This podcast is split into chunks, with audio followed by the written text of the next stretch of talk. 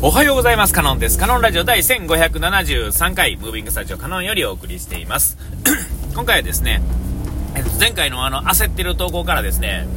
えー、まあ結果としてですね、まあ間に合ったわけですけども、もう正直間に合ってなかったらあんなラジオ撮ってないわけですけどね。えー、まあなんとか、でも予定としては苦しかったんですよ。もう余裕がですね、もう全然なくて、えー、で、まあ、それでもまあ、あの、要は、ノンストップで、まあ、ちょうどええぐらいって感じですね。で、まあ、順当にですね、えー、バス乗れてですね、ほんでまあ、雪もですね、寒くなる寒くなると言われたんですけども、えっ、ー、と、朝、東京に着いた時点ではですね、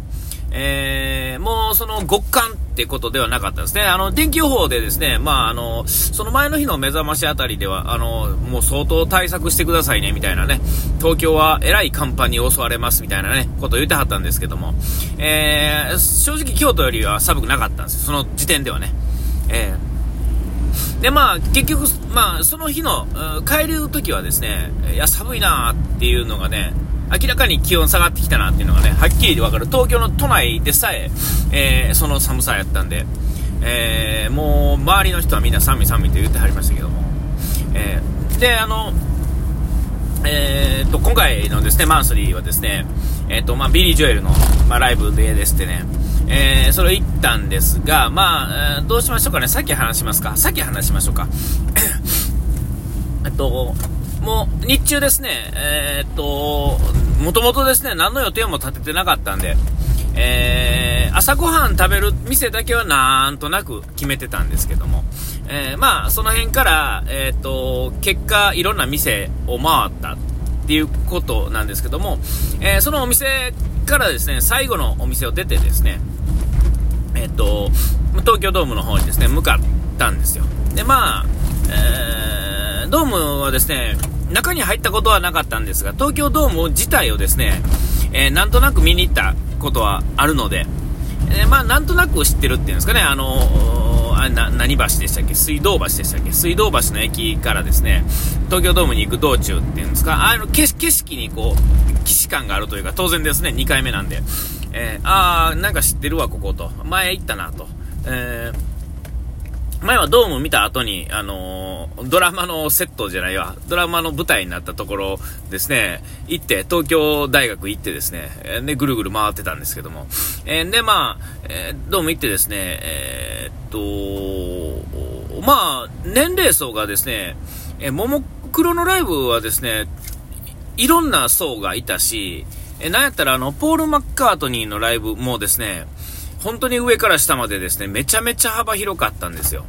えでも、まあ、ビリー・ジョエルの場合はですね、やっぱその限りではないですね。そこまでじゃないですね。やっぱり僕ら世代の前後っていうのが、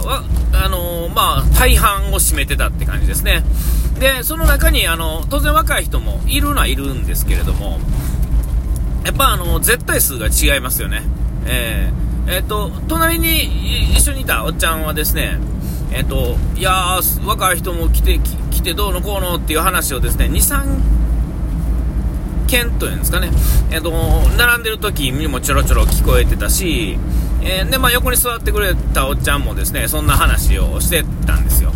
で、ああ、そうっすね、とは言いながらですね、えー、ポールの時はもっとすごかったなと。で、あの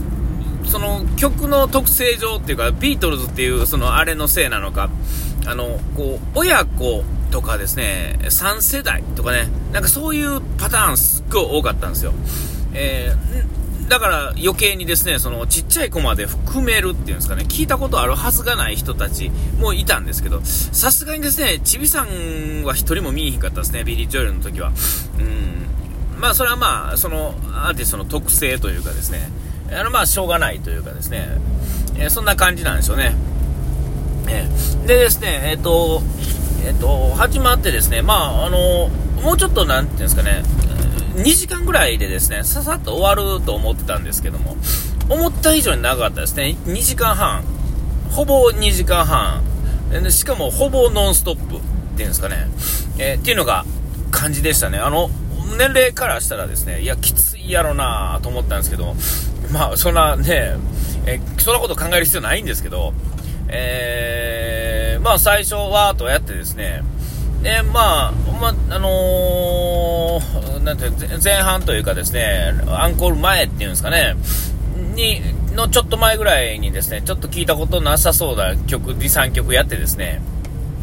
で、えー、最後に、最後ね、えー、2, 個2曲ぐらいですね、あの、いつものパターンですね。えー、で、えー、で、その後にですね、えー、アンコールっていうかですね、まあ、あれもアンコールとも言えないのかもしれないですけど、まあ、とにかくですね、幕間があってですね、で、えっ、ー、と、再び出てきたんですね。もう3分ぐらい、3分5分ぐらいで出てきたと思うんですけども。で、えっ、と、その後、またやるんですけども、2曲が3曲ちょこちょこってやって終わるんかと思ったらですね、まあ、しっかりと5、6曲もうちょっとあったかな、やったんですけど、しかもあの、激しい曲をですね、立て続けにやってたんですね。えー、おー、すげえなーと、おなんこれ続けてやるの若い人でもしんどいやろなっていうぐらいの曲をですね、わーっと立て続けにやってはってですね。で、えー、っと、ずっとまあ、みんなですね、周りの人みんな期待してたんですけど、まあ、あの、流行りの曲っていうか、あの、ジャス、あの、えー、ビリー・ジョーリといえばって曲がですね、わーっと、ね、大概やってくれるわけですけども、一曲ですね、えー、Just the Way You Are っていうね、えー、その曲はですね、えっと、あまりライブではですね、このよその国でね、やるとき、もそうなんですが、あんまりこう、いわゆるセットリストに入ってこないんですよね、意外と。意外と入ってこないんですけど、日本はですね、その曲自体がめちゃめちゃ流行ってるわけですよ。なんやったら、あの、なんですか、ビリー・ジョエルの導入がその曲やったっていう人すごい多いと思うんですね。日本では絶大な曲人気がある、えー、曲なんですけども、えー、それをですね、最後の最後まで期待も出しといて歌わへんかったんですよね。えー、まあ、一番はあの、ピアノマンっていう曲ではあるんですけれども、やっぱりその時点、日本ではやっぱりその時点にやっぱり来ると思うんですよ。Just the Way は、はね、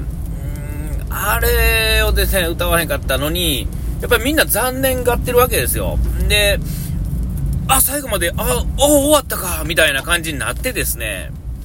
えー、あのー、みんなが、歌わへんかったよね、あの曲って、まあ、僕の席の周りだけでもですね、4、5人は言ってましたね。